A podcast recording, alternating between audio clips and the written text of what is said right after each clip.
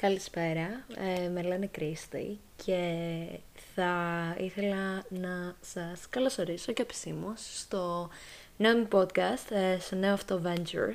Ε, το όνομά του είναι εσωτερικός εξωτερικευμένος μονόλογος και μαζί μπορούμε να συζητάμε μια ε, ποικίλη θεματολογία σχετικά με σχέσεις, ε, πώς να επιλογίσει κάποιος στα 20s του, ε, introduction to self-love, πώς να αγαπάμε τον εαυτό μας δηλαδή, πώς να κάνουμε, πώς, ε, deal με uncertainty, δηλαδή πώς να προσεγγίσουμε κάποιες καταστάσεις τις οποίες ε, δεν έχουμε πάρα πολύ γνώση και εκ των προτέρων ε, περί μιας κατάστασης που μπορεί να δημιουργεί κάποιο άγχος ίσως, ε, πώς να παίρνουμε ρίσκα, αλλά ακόμα και πώς μπορούμε να κρατήσουμε το κίνητρό μας, πώς μπορούμε να κινητοποιηθούμε, να είμαστε πιο πολύ risk takers. Ε, και σίγουρα μπορούμε να συζητάμε και κάποια θέματα που εσείς θα μου στέλνετε ή θα σας ενδιαφέρουν ανά οποιαδήποτε στιγμή. Και θα έρθεις και θα μου πεις, γιατί podcast, γιατί να κάποιος να κάνει κάποιο podcast γι' αυτό. Λοιπόν, ε, βρήκα τον εαυτό μου τελευταία να ε, περνάει πάρα πολύ ώρα ακούγοντας ε, συζητήσεις περί θεμάτων ψυχολογίας, ε, πιο ελαφριές συζητήσεις ή thriller ιστορίες μέσω podcast και το βρίσκω μια πολύ καλή και εύκολη άμεση επιλογή. Ε, π.χ. μπορεί να σε πάνω στο διάδρομο και να βαριέσαι και να ε, μην θες να ακούσεις μουσική και να θες να ακούσεις κάποιον να μιλάει ή μπορεί να είσαι μόνος στο σπίτι και να κάνεις δουλειές και να πρέπει να καθαρίσεις που είναι το πιο βαρύ πράγμα στον κόσμο και να θέλεις απλά κάποιον να μιλάει στο background και να μην θες να είναι τηλεόραση. Πόσο θα δεις. Κωνσταντίνου και Λάνης πια. Νομίζω ότι εντάξει. Πλέον έχουμε μάθει όλους τους διαλόγους απ' έξω. Οπότε νομίζω είναι μια πολύ καλή ευκαιρία να ε, κάποιος να βάλει κάτι στο background και κάτι που να τον ενθουσιάζει κιόλας να ακούει. Why not? Και χωρίς να χρονοτριβιούμε, θέλω να πάω κατευθείαν στο πρώτο μας θέμα, που είναι το risk taking. Γιατί να παίρνω ρίσκο τι ρίσκα μπορώ να πάρω, γιατί να τα πάρω, ε, τι θα γίνει αν τα πάρω. Γιατί πολλοί από εμάς αγχωνόμαστε όταν παίρνουμε μια απόφαση να ρισκάρουμε κάτι, να δοκιμάσουμε κάτι καινούριο. Για ποιο λόγο όμως αγχωνόμαστε, θα συζητήσουμε λίγο πάνω σε αυτό. Και επίσης πώς μπορώ να πάρω ρίσκα, πώς είναι ένας πρακτικός τρόπος για να ρισκάρω περισσότερο.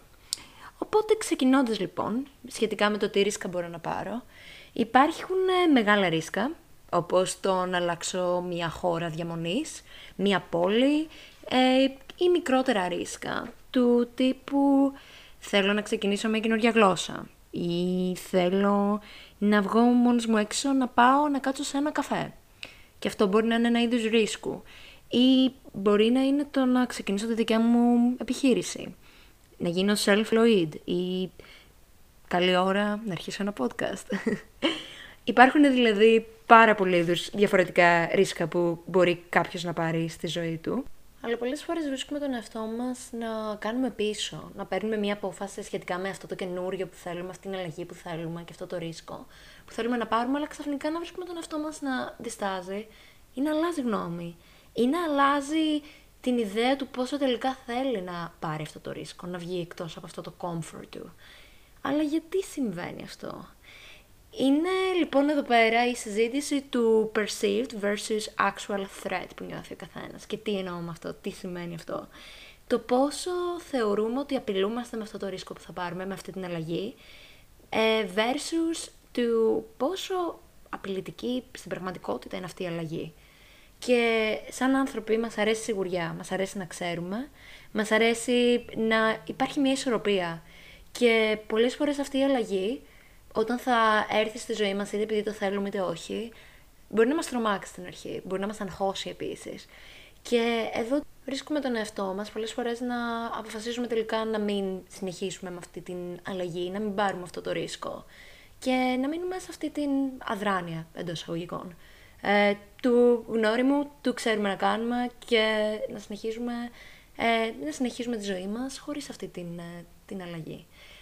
Και εδώ πέρα πάρα πολλές φορές ε, είναι ένα τρικ του μυαλού μας, του σώματός μας, ε, του να μένουμε στο γνώριμο κίνδυνο. Ε, μια διαδικασία ομοιόστατική η οποία επιφέρει τη σταθερότητα και επίσης μας ε, εντός εισαγωγικών περιθάλπτη από το μη γνώριμο και από τον κίνδυνο που μπορεί να έχει αυτή η αλλαγή, η απόφαση που θα πάρουμε. Που μας φέρνει και στο γνωστό fight or flight response, που ουσιαστικά μπορεί πριν πάρουμε αυτή την αλλαγή, με αυτή την απόφαση να κάνουμε αυτή την αλλαγή, να μας πιάσει ένα άγχος, να μας πιάσει κοιλιά μας, εφίδρωση και τελικά να αποφασίσουμε ότι ξέρεις κάτι, όχι, δεν θα μπω στη διαδικασία, δεν θα το κάνω και μετά τι έρχεται μετά από αυτό, κάνουμε beat up τους εαυτούς μας και αρχίζουν οι τύψεις του γιατί δεν το έκανες, θα μπορούσες να το έχεις κάνει και αρχίζουν μετά οι τύψεις του που δεν δράσαμε. Μιλώντας πιο συγκεκριμένα, πάρουμε επίσης ένα παράδειγμα του τι θέλεις να αλλάξεις ένα τόπο εργασίας, για παράδειγμα. Και ε, μπαίνεις στη διαδικασία να κάνεις μια soft αλλαγή του τύπου «ΟΚ, θα κοιτάξω αιτήσεις στο LinkedIn ή οπουδήποτε και ή θα μιλήσω με κάποιον γνωστό να μου πει αν υπάρχει διαθεσιμότητα σε αυτή τη θέση. Αυτό είναι το soft ρίσκο, ας πούμε, που μπορεί να πάρεις, γιατί ουσιαστικά δεν είσαι bounded, δεν έχεις κάνει κάποιο ε, engagement στο ότι θα γίνει κάποια αλλαγή, απλά τεστάρεις λίγο τα νερά. Ε, και μετά ε, έρχεται η πραγματικότητα του τι θα γίνει αν κάνω την αίτηση, περάσω τη συνέντευξη, ας πούμε, και ε, αυτή η εταιρεία δείξει ενδιαφέρον σε μένα. Και εκεί μετά αρχίζουν οι δεύτερες σκέψεις. Έχω σημειώσει έξι ε, tips, ε, σαν toolbox, που μπορούμε να χρησιμοποιήσουμε όταν αποφασίζουμε ότι ναι, θέλω να κάνω, να πάρω αυτό το ρίσκο, θέλω να κάνω αυτή την αλλαγή για μένα. Ξεκινώντας λοιπόν, ε, πρώτο step, Σταμάτα να σκέφτεσαι. Πραγματικά, σκέφτηκεσαι αρκετά, μη σκέφτεσαι άλλο. Όσο και να κάτσεις, να αναλύσεις όλα τα πιθανά σενάρια πραγματών που μπορεί να πάνε λάθος. Ξέρω ότι αυτό σου δίνει ένα ε, ίσως έλεγχο στο μυαλό σου, ότι θα είσαι προετοιμασμένος, αλλά πραγματικά δεν λειτουργεί ε, καθόλου ε, παραγωγικά το να κάτσεις να σκεφτείς το οτιδήποτε δεν έχεις έλεγχο και δεν ξέρεις αν θα συμβεί εν τέλει ή όχι. Το μόνο που μπορεί να καταλήξει το να σκεφτόμαστε όλα τα πιθανά σενάρια και το τι μπορεί να πάει λάθος είναι όχι να προετοιμαστούμε, αλλά να μην κάνουμε εν τέλει τίποτα. Και δεν σου λέω να δράσεις απερίσκεπτα ή παρορμητικά σε καμία περίπτωση. Απλά με το να καθόμαστε να σκεφτόμαστε το ίδιο, ίδιο, ίδιο ε, σενάριο και να κάνουμε ιστορίες στο κεφάλι μας για όλα αυτά που μπορεί να επιφέρει τα απειλητικά πράγματα και τρομακτικά πράγματα αυτό το ρίσκο δεν ε, μας βοηθάει ούτε μας προφυλάσσει εν τέλει από τίποτα. Και ίσως βοηθάει μερικές φορές ε, όταν βρίσκουμε τους εαυτούς μας να ε, υπερσκεφτόμαστε και να υπεραναλύουμε, να σκεφτόμαστε όλες αυτές τις φορές που τελικά πήραμε αυτό το ρίσκο και εν τέλει είτε πέτυχε θετικά είτε αρνητικά. Και τι έγινε, ακόμα εδώ δεν είμαστε σήμερα, κανείς δεν πέθανε. Οπότε δεν θα πεθάνεις ούτε και τώρα, παίρνοντας αυτό το ρίσκο της αλλαγής. Step 2. Κάνε μία αλλαγή τη φορά. Ε, και baby steps. Είναι πάρα πολύ εύκολο να κάτσουμε να κάνουμε ένα ολόκληρο πλάνο ε, από εκεί που, για παράδειγμα, μπορεί να έχουμε υψοφοβία του τελικά, οκ, θα πάω και θα κάνω ελεύθερη πτώση και να μην έχεις ανέβει ποτέ ας πούμε, σε τρενάκι του λούνα παρκ. Εκεί ξέρεις ότι όταν θα έρθει η στιγμή να πάρεις αυτό το ρίσκο και να πας και skydiving, ότι τελικά δεν θα το κάνεις. Και εν τέλει εκεί θα απογοητεύσεις τον εαυτό σου. Όχι γιατί δεν θα μπορούσες να το κάνεις, αλλά επειδή ακριβώς δεν έκανες baby steps.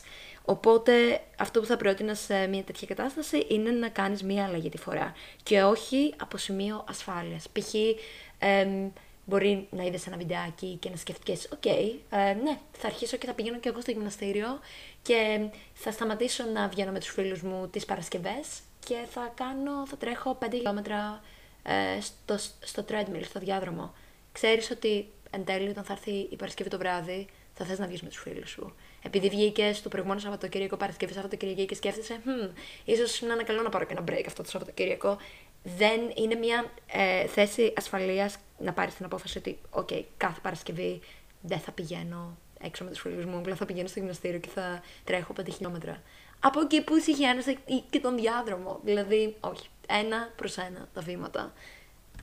Ένας άλλος τρόπος, ε, το step 3 λοιπόν, μια άλλη μέθοδος, είναι να συζητάμε πολλές φορές με τους φίλους μας και να ζητάμε ε, ίσως κάποιος support, κάποιο boost, ε, στο να μας βοηθήσουν να είμαστε και λίγο πιο accountable. Δηλαδή, μπορεί να σκεφτείς ότι θέλεις να πάρεις ε, ένα ρίσκο να κάνεις solo traveling, για παράδειγμα.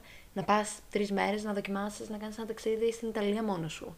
Με το να συζητήσεις κάτι τέτοιο με τους φίλους σου ή να τους το αναφέρεις ως μια απόφασή σου, σε κάνει μετά και πιο ε, accountable στο «OK, τώρα που το συζήτησα, τώρα πρέπει όντως να το κάνω». Στο να νιώθεις ότι σαν να έδωσες μια υπόσχεση εξωτερικά πέρα από τον εαυτό σου και σε άλλο κόσμο. Οπότε τώρα να μην μπορείς εντός εγωγικών να γυρίσεις πίσω, που προφανώς και μπορείς. Ενώ ότι εννοείται οποιαδήποτε στιγμή τα δικά σου θέλουν να εξυπηρετείς, μπορείς να γυρίσεις πίσω στις αποφάσεις σου, αλλά αυτό σε κάνει έτσι λίγο να νιώθεις πιο πολύ ότι δεν θέλεις να ε, φανείς κιόλας ότι είσαι σίγουρος ότι θα κάνεις κάτι και μετά να φανείς ε, εντός εγωγικών ότι φοβάσαι. Οπότε αυτό ξέρω ότι βοηθάει πολλούς ανθρώπους σαν μέθοδος επίση. Και παίρνοντα το step 4, ε, θα έχεις σκέψεις ίσως ε, φόβου. Το οποίο είναι φανταστικό, είναι τέλειο. Αν φοβάσαι, σημαίνει ότι όντως παίρνεις κάποιο ρίσκο. Πολλές φορές ε, έχουμε λίγο θελοτυφλούμε με τους εαυτούς μας, έχουμε αυτή την αυτοπάτη που λέμε ότι ναι, όντως παίρνω κάποιο ρίσκο. Δηλαδή, άλλαξα π.χ. το, τη σειρά που κάνω, τα πράγματα το πρωί, αντί να πλύνω το δόντια μου, θα πιω τον καφέ μου πρώτα. Όχι, αυτό δεν είναι ρίσκο. Ξέρω ότι αυτό είναι ένα extreme, ας πούμε, παράδειγμα του που μπορεί να θεωρεί κάποιος ότι παίρνει κάποιο ρίσκο. Αλλά ε, όταν φοβάσαι, σημαίνει ότι όντως βάζεις τον εαυτό σου στο να βγει από το comfort zone του. Όντως δοκιμάζεις κάτι καινούριο, κάτι στο οποίο ε, δεν ήσουν πάρα πολύ exposed σε αυτό, δεν είχες πάρα πολύ τριβή με κάποιον συγκεκριμένο τομέα. Οπότε εκεί πέρα θα υπάρξει και νέα ε, πραγματικότητα, μια νέα ευκαιρία να κάνεις embrace, να δεις δηλαδή πράγματα που είναι εκτός του ε, εκτός της καθημερινότητάς σου και των πραγμάτων που έχεις συνηθίσει να κάνεις. Οπότε αν φοβάσαι, ναι, είναι καλό. Και περνώντας το step 5, που μπορείς να σκεφτείς ως ε, αντίδραση του step 4, που είναι το άγχος που μπορείς να νιώσεις, είναι να κάνεις πιο πολύ focus στα θετικά που θα επιφέρει αυτή η αλλαγή. Θα νιώθεις καταρχάς πρώτα απ' όλα πιο δυνατός με τον εαυτό σου, γιατί θα δοκιμάσεις κάτι καινούριο, κάτι στο οποίο δεν ένιωθες άνετα στο παρελθόν. Οπότε αυτό θα σου δώσει πάρα πολύ δύναμη μέσα σου και πάρα πολύ αυτοπεποίθηση. Ε, όπως και επίσης η αλλαγή, την benefit θα φέρει από την άποψη θα μάθεις κάτι καινούριο, θα δεις έναν διαφορετικό κόσμο μέσω κάποιου ταξιδιού, θα μάθεις κάποιο skill, κάποια γλώσσα, οπότε να κάνεις πιο πολύ focus στο αποτέλεσμα αυτής της κατάστασης από το πώς θα ξεκινήσεις και το άγχος που θα φέρει αυτό το ξεκίνημα. Ε, και επίσης είναι πάρα πολύ βασικό εδώ πέρα να τονίσω ότι το motivation, το κίνητρό σου θα ήταν καλύτερο να είναι εσωτερικό και όχι εξωτερικό. Δηλαδή, τι εννοώ με αυτό; Να μην κάνεις κάτι για να το δουν οι φίλοι σου, για να το δει ο πρώην σου, για να το δει η μαμά σου και ο μπαμπάς σου. Να κάνεις κάτι που εξυπηρετεί εσένα. Για ποιο λόγο εσύ θέλεις να πάρεις αυτό το ρίσκο; Γιατί να σου πω κάτι, αν το κάνεις για άλλους, πρώτα απ' όλα δεν θα νιώσεις ότι είναι δικό σου αυτό που κάνεις.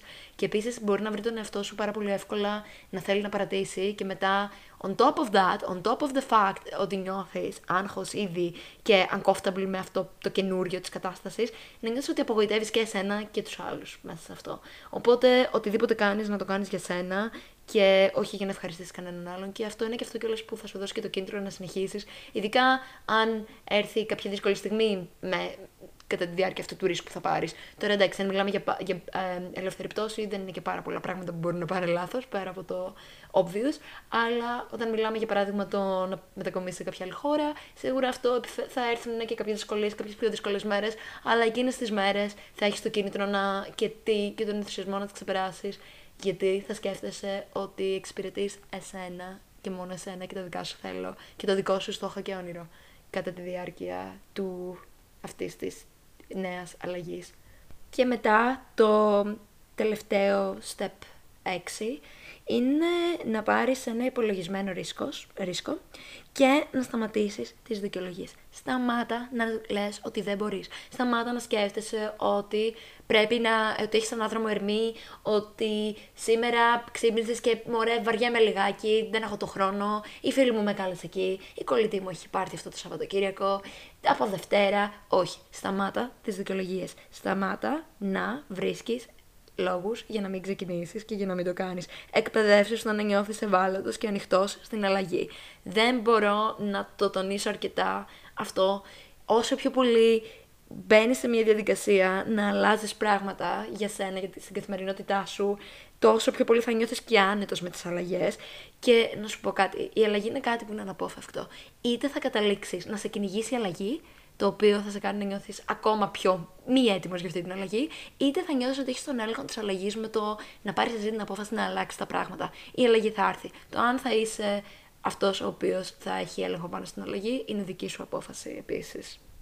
Οπότε κάνοντας μια ανακεφαλαίωση, πρώτο step, στάματα να σκέφτεσαι. Δεύτερο, να κάνεις baby steps, να μην βάζεις πάρα πολύ τεράστιες αλλαγές όλες με τη μία και να πηγαίνεις από το 0 στο 100.